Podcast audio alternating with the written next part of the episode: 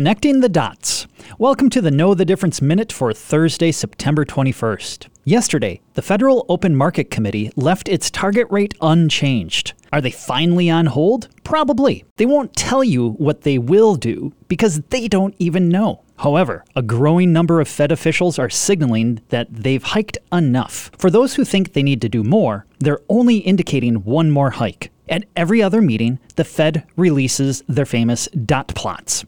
These are guesses about how different economic variables like unemployment and inflation will evolve, and how the Fed should then react to those variables. The big news was that while the Fed believes they're closer to the end of hikes than they did last time they showed their dots, they hope they can hold rates high for longer. Life happens, things evolve, and their plans will change.